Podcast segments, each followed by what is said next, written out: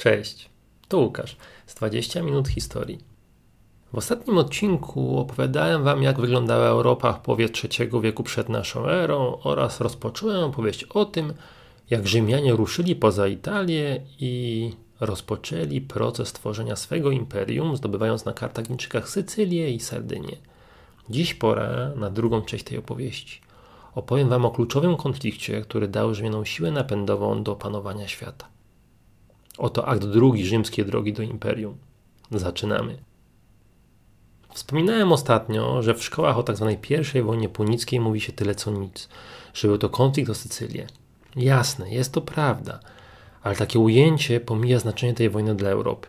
W istocie bowiem była ona jak pierwsza wywrócona kostka domina, powodująca reakcję łańcuchową, która zmieniła świat.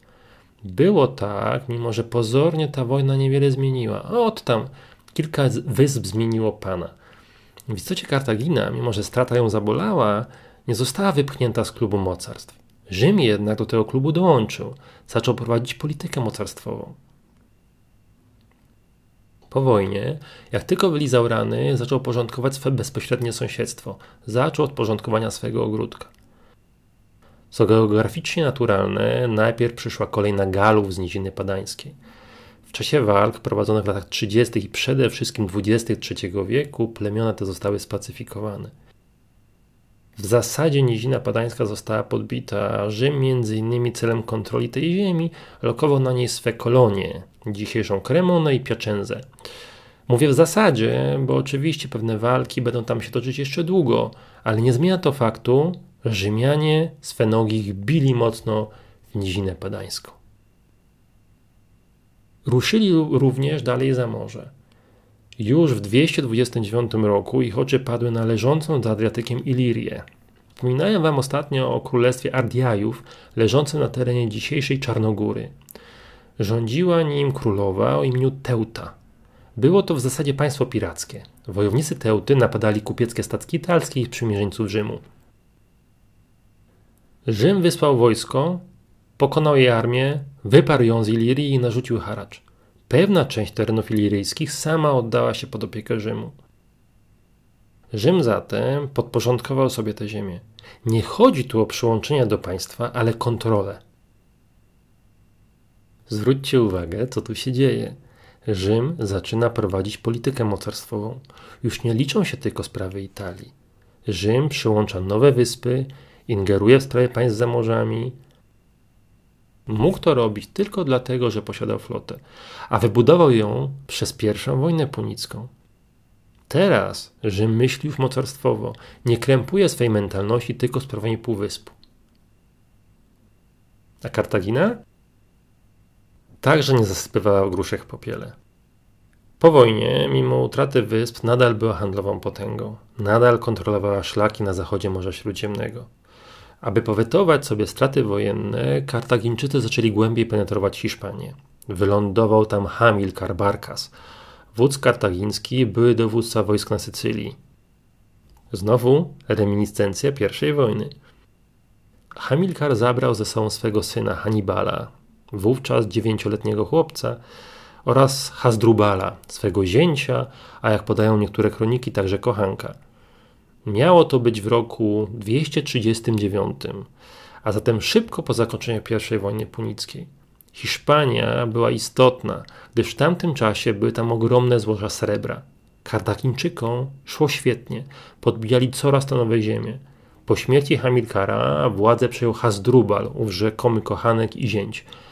Był on nie tylko zdolnym wojskowym, ale także świetnym politykiem i dalej rozciągał strefę wpływów, ale także dzięki dyplomacji. Zauważcie teraz, co się dzieje. Oto Kartagina i Rzym, największe potęgi Zachodu, zaczynają iść niejako równolegle. Kartagina zdobywa Hiszpanię, Rzym pacyfikuje Galów i zaczyna w Ilirii prowadzić politykę zamorską. Potęgi wschodu, czyli egipscy Ptolemeusze, syryjscy Seleukidzi i macedońscy Antygonidzi są na razie zajęci sobą. Ale uwaga, Iliria dotyka już granic Macedonii. Kolejne strefy wpływów zaczynają się stykać. Ale najpierw zachód. Po stronie Kartaginy widać na razie większy rozmach. To kraj kupiecki, otwarty, morze zmywa granice. Stracili Sycylię, stracili Sardynię, mieli wydrylowane kieszenie, ale od razu zaczęli się odkuwać. Końcu Rzymianie poczuli się wzrostem znaczenia Kartaginy w Hiszpanii zaniepokojeni. W ruch poszła dyplomacja. Zawarto układ pomiędzy Rzymem a Hasdrubalem. Jego istotą było, że Kartagińczycy w Hiszpanii nie wyjdą na północ dalej niż poza dzisiejszą rzekę Ebro. W mojej ocenie nie da się ustalić, czemu Kartagina na taki układ poszła. Jaka była przyczyna, że się tak samo ograniczyła? Tego nie wiadomo. Po jakimś czasie Hasdrubal zginął zamordowany, a władzę nad Hiszpanią przejął Hannibal, syn Hamilkara Barkasa. Pałał on nienawiścią do Rzymian. Ponoć, gdy był jeszcze dziewięciolatkiem, ojciec kazał mu dać słowo, że nigdy nie będzie przyjacielem Rzymu. Historyk Polibiusz przyczyn kolejnych wojen rzymsko-kartagińskich upatrywał właśnie w tym nastawieniu Hamilkara i wychowaniu Hannibala. Hannibal to jedna z najbardziej znanych postaci w historii. Niestety opinie o nim pochodzą głównie ze źródeł rzymskich, co jest skażone brakiem obiektywizmu. Niewątpliwie był to genialny wódz, osoba myśląca bardzo nieszablonowo. Ale czy był sprawnym politykiem? No tu już ocena jest znacznie trudniejsza. Ale wracając do Hiszpanii. Z Hannibalem na czele do wojny z Rzymem dojść po prostu musiało. I w końcu doszło. Ale zaczęło się, jak to zwykle bywa, od drobiazgu. Wszystko przez niejakie miasto Sagunt. Było to zamożne, ale nie jakoś wyjątkowe miasto położone, co istotne, na południe od rzeki Ebro. Miasto to było w przyjacielskich stosunkach z Rzymem. W pewnym momencie Hannibal je zaatakował. Sagunt miał najechać wcześniej plemiona będące pod opieką Kartaginy. Do końca nie można jednak stwierdzić, czy to Hannibal sprowokował tę akcję, czy też to Sagunt zawinił. Nie można do końca także stwierdzić, czy to Rzym, czy Kartagina złamali tu porozumienie o rzece Ebro. Jest to dość niejasne. Masa tu prawniczo-zwyczajowych zawiłości, dość nużących i niejednoznacznych. W każdym razie, gdy Hannibal oblegał Sagunt, miasto to skierowało do Rzymu prośbę o pomoc. Był rok 219. Rzymianie wysłali posłów do Kartaginy z protestem, ale poza tym nie kiwnęli nawet palcem. W tym czasie Rzym znowu zainteresował się Ilirią. W 219 właśnie roku przeciw Rzymowi wystąpił jego dawny sojusznik, niejaki Demetrius Sfaros, czyli z dzisiejszej chorwackiej wyspy Chwar. Wiedząc o narastającym napięciu w stosunkach Rzymu z Kartaginem, dogadał się on z Macedonią i zaczął pustoszyć rzymskich sojuszników w Ilirii. Po prostu chciał wykorzystać sytuację, by się wzmocnić. Przeliczył się. Konsul rzymski dość sprawnie w ramach tzw. Tak II wojny iliryjskiej pokonał Demetriusza, splądował Chwar i podporządkował sobie Ilirię. Ponownie zastrzegam, podporządkował, a zatem narzucił im posłuszeństwo. Ilirii do Rzymu nie włączono w sensie państwowym. Jeszcze nie utworzono tu prowincji. Demetrius zaś zwiał do Macedonii, gdzie uzyskał azyl. Zwróćcie uwagę, Wróg Rzymu zostaje przyjęty na dworze innej potęgi, która do tej pory w rzymskie sprawy się nie mieszała.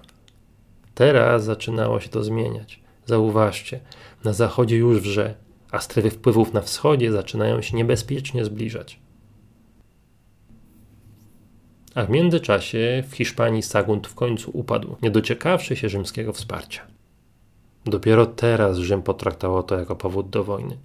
Rzymianie dla pozoru wysłali jeszcze posłów do Kartaginy z zapytaniem, czy wypadki w Hiszpanii były samodzielną awanturą Hannibala, czy też czy Kartagina to popierała. Zażądali także wydania Hannibala. Kartagina na to się nie zgodziła. Wtedy miała mieć miejsce taka scena. Rzymski poseł miał wskazać na fałdy swej togi i powiedzieć, że wiezie Kartaginie wojnę lub pokój i żeby Kartagińczycy wybrali. Na to kartagińska rada odparła, by dał co chce dał wojnę. Był rok 218 przed naszą erą. Rozpoczynał się konflikt nazwany potem II wojną punicką, która zmieni losy świata. Ciekawe jest, że obie strony wybrały identyczny scenariusz działań wojennych. I Rzym, i Kartagina zaplanowały zaatakować matecznik przeciwnika. Rzymianie podzielili swą armię na dwoje. Jedna miała zaatakować Afrykę, a zatem samą Kartaginę bezpośrednio, a druga Hiszpanię. Z drugiej strony na Italię ruszył z Hiszpanii Hannibal. Zaczyna się jedna z najsłynniejszych epopei w historii. Zawsze się tu zastanawiałem, czemu Hannibal szedł, a nie płynął. Przejście przez Alpy nawet dziś dla wojska byłoby trudne.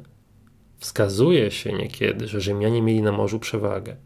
No tak, ale Kartagińczycy mogli zastosować to, co Rzymianie w pierwszej wojnie punickiej i po prostu rozbudować flotę. Może jednak powód był banalny.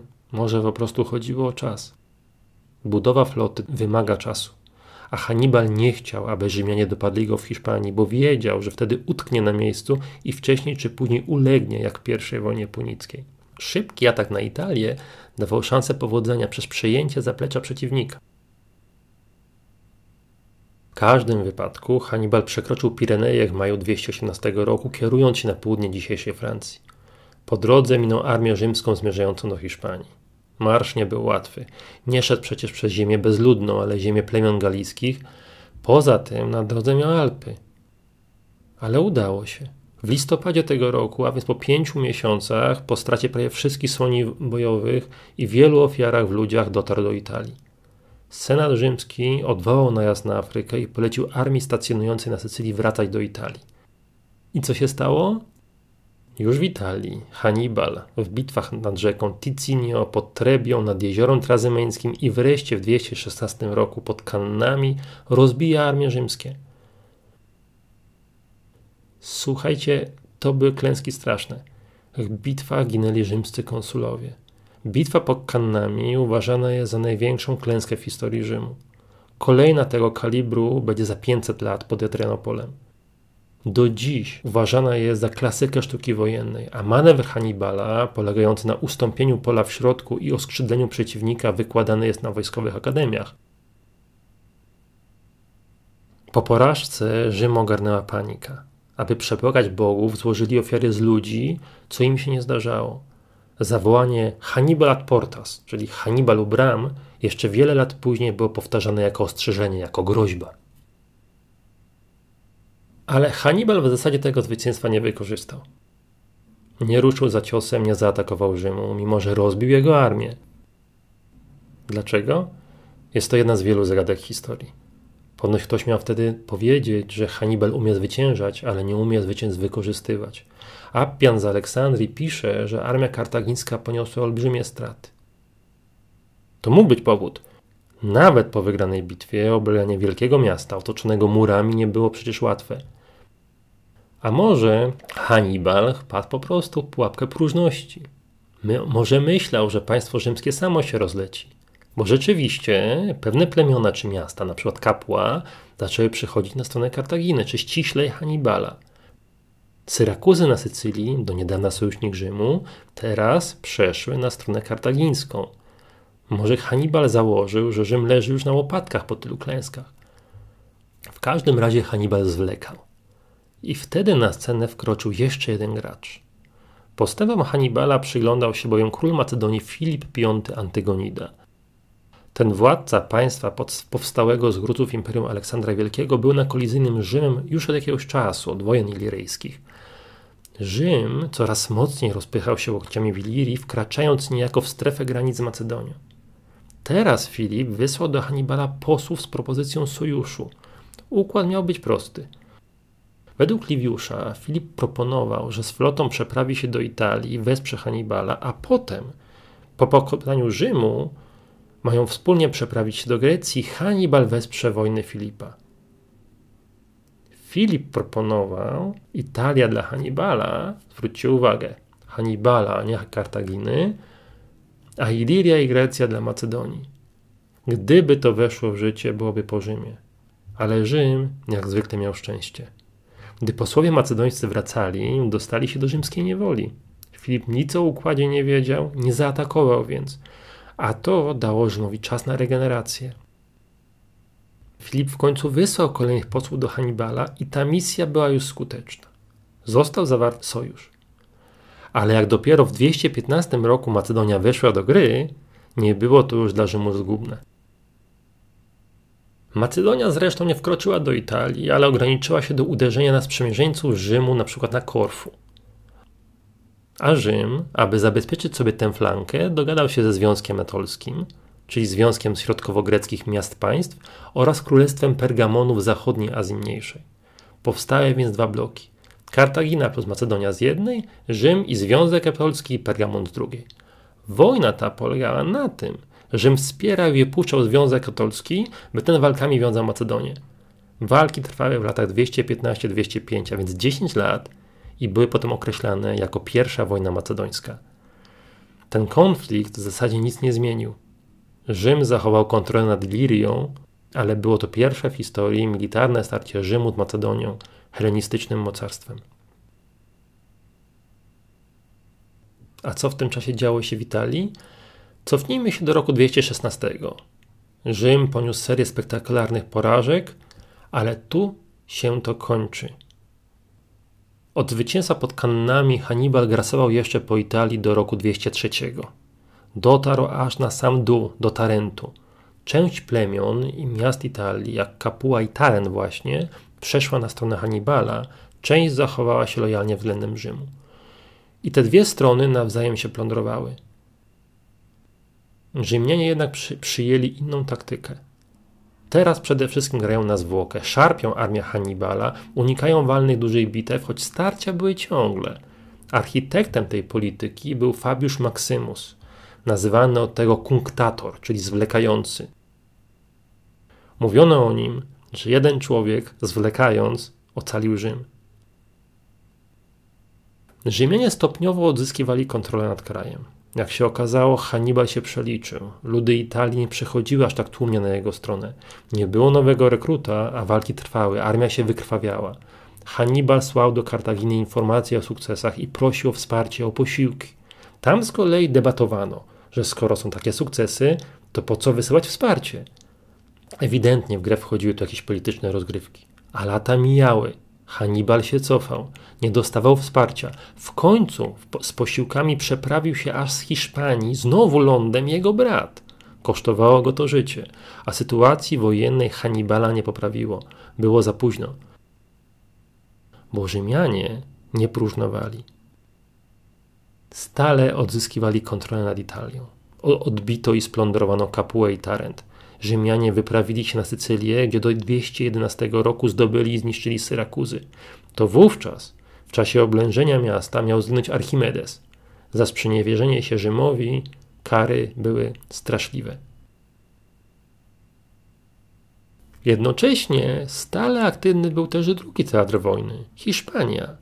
Tam ciągle trwały walki wojsk rzymskich z wojskami Kartaginy.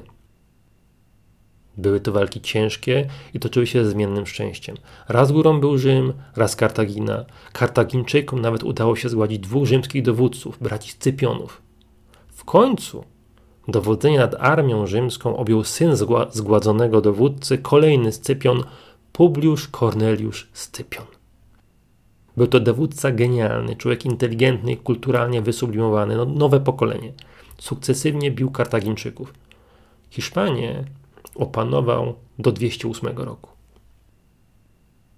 A po Hiszpanii przyszła kolejna Afryka. Atak na ziemię kartagińskie. Teraz miano zrealizować plan z 218 roku. Kluczowe było wsparcie autochtonów, państw numidyjskich w dzisiejszej Algierii i południowej Tunezji. Do królów Numidii wyprawiali się wodzowie i Kartaginy i Rzymu. Sam Scypion miał taką podróż odbyć osobiście. W tych państwach toczyła się także walka o władzę. Głównymi antagonistami byli królewicz Masynissa i król Syfax. Ostatecznie Masynissa poparł Rzym, Syfax Kartaginę. Ponoć tych dwóch rywalizowało także o kobietę, Syfonidę, córkę kartagińskiego wodza Hamilkara. Wydano ją za Syfaxa, gdy on poparł Punijczyków. ale w roku 204 Scypion, wsparty przez konnicę Masynisy, uderzył na terytorium kartagińskie w Afryce. W końcu Kartagina wezwała Hannibala do powrotu z Italii. Hannibal opuścił Półwysep Apaniński w roku 203 po 15 latach walk.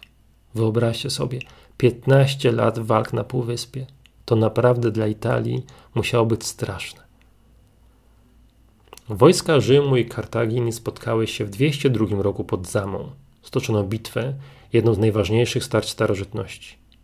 Rzymianie wygrali. Kartaginy nie uratowały nawet słonie. Metoda oddziałów rzymskich manipułów była tu świetna. Po prostu przepuszczali szarżujące słonie na tyły, gdzie były uśmiercane. Od czasu tej bitwy Publiusz Cornelius Scypion zyskał sobie przydomek afrykański. Kartagina poprosiła o pokój. Druga wojna punicka właśnie się kończyła. Gdy go zawarto, był rok 201. Warunki tym razem były ciężkie. Punijczycy mieli oczywiście zapłacić okup. Libiusz pisze, że jak przyszło do pierwszej transzy, w Kartaginę zapanowała taka załość i płacz, że Hannibal z rozpaczy szydził, że łatwiej Kartagina wydała flotę niż pieniądze. Kartagina ponadto miała wydać Rzymowi wszystkich jeńców i zbiegów, a także przede wszystkim flotę. Od teraz także Kartagina nie mogła bez zgody Rzymu prowadzić żadnych wojen. Kartagina zachowała niepodległość, ocaliła istnienie, ale stała się w zasadzie rzymskim klientem. Jej ziemie w Hiszpanii przypadły Rzymowi. Założono tam rzymskie prowincje Hiszpanię bliższą i Hiszpanię dalszą. Część kartagińskiego terytorium wydano Massynisie, afrykańskiemu sojusznikowi.